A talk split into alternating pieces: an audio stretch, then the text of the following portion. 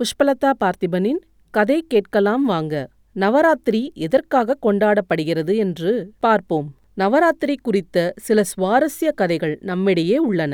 இந்த கதைகள் மூலம் இந்துக்கள் நவராத்திரி விழாவை ஒன்பது நாட்கள் கொண்டாடுவதற்கான முக்கியத்துவத்தை உணர்ந்து கொள்ள முடியும். ஒரு முறை இலங்கை மன்னன் ராவணன் சண்டி யாகம் நடத்தி கொண்டிருந்தார். அப்போது அனுமன் ஒரு பிராமண சிறுவன் போல வேடமணிந்து யாகத்தில் பங்கு பெற்ற பிராமணர்களுக்கு சேவை செய்தார். அவருடைய சேவையில் மகிழ்ச்சி அடைந்த பிராமணர்கள் அனுமனின் விருப்பம் ஒன்றை நிறைவேற்றுவதாக சத்தியம் செய்தனர். அப்போது அனுமன் தாழ்மையான குரலில் அவர்கள் கூறும் மந்திரத்தில் ஒரு எழுத்தை மாற்ற விரும்புவதாக கூறினார்.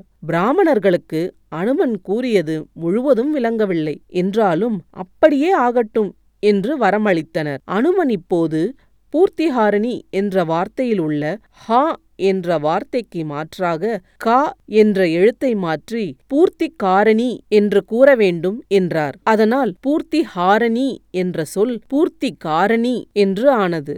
பூர்த்திஹாரணி என்பது துன்பங்களில் இருந்து காப்பாற்றுபவள் என்று பொருள். அதுவே பூர்த்திகாரணி என்பது துன்பங்களை உருவாக்குபவள் என்று பொருள். ஒரு எழுத்து மாறுவதால் அதன் முழு அர்த்தமும் தலைகீழாக மாறியது. இதனால் கோபம் கொண்ட சண்டி தேவி ராவணனை சபித்துவிட்டார். இப்படி சண்டி தேவியின் அருளை பெறுவதற்காக நடத்தப்பட்ட சண்டி யாகம் மிகப்பெரிய தோல்வியை தழுவியது.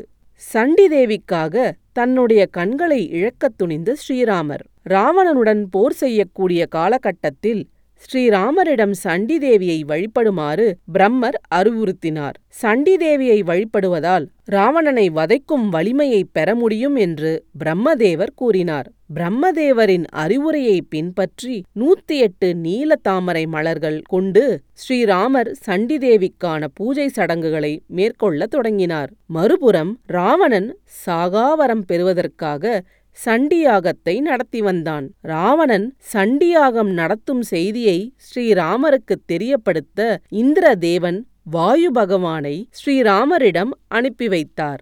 ஸ்ரீராமர் எந்த ஒரு படாடோபம் இல்லாமல் அமைதியான முறையில் பூஜையை தொடங்கி சண்டி தேவியை வழிபடுமாறு இந்திர தேவன் எச்சரிக்கை விடுத்தார். திடீரென்று நீல தாமரையில் ஒன்று காணாமல் போய்விட்டது.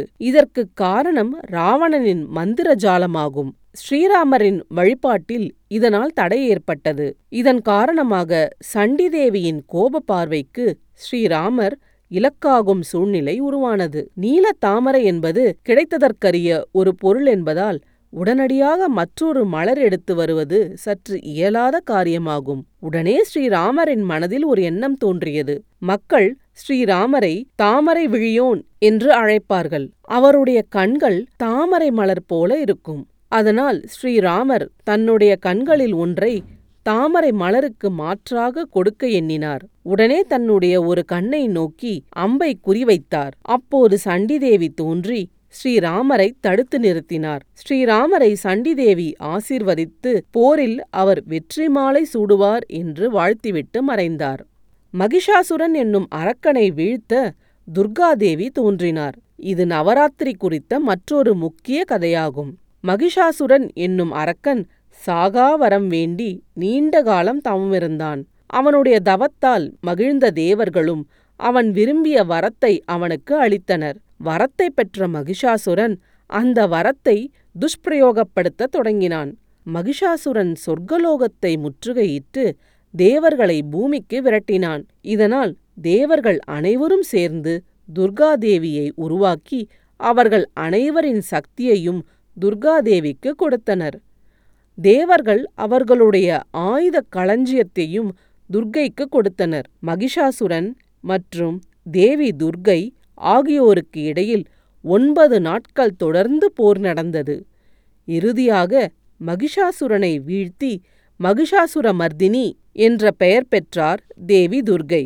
இவருடைய வெற்றியை குறிப்பதற்காகவே ஒன்பது நாட்கள் நவராத்திரி விழா கொண்டாடப்படுகிறது. நன்றி. இந்த தொகுப்பு உங்களுக்கு பிடித்திருந்தால் லைக் செய்யவும், ஷேர் செய்யவும், சப்ஸ்கிரைப் செய்யவும்.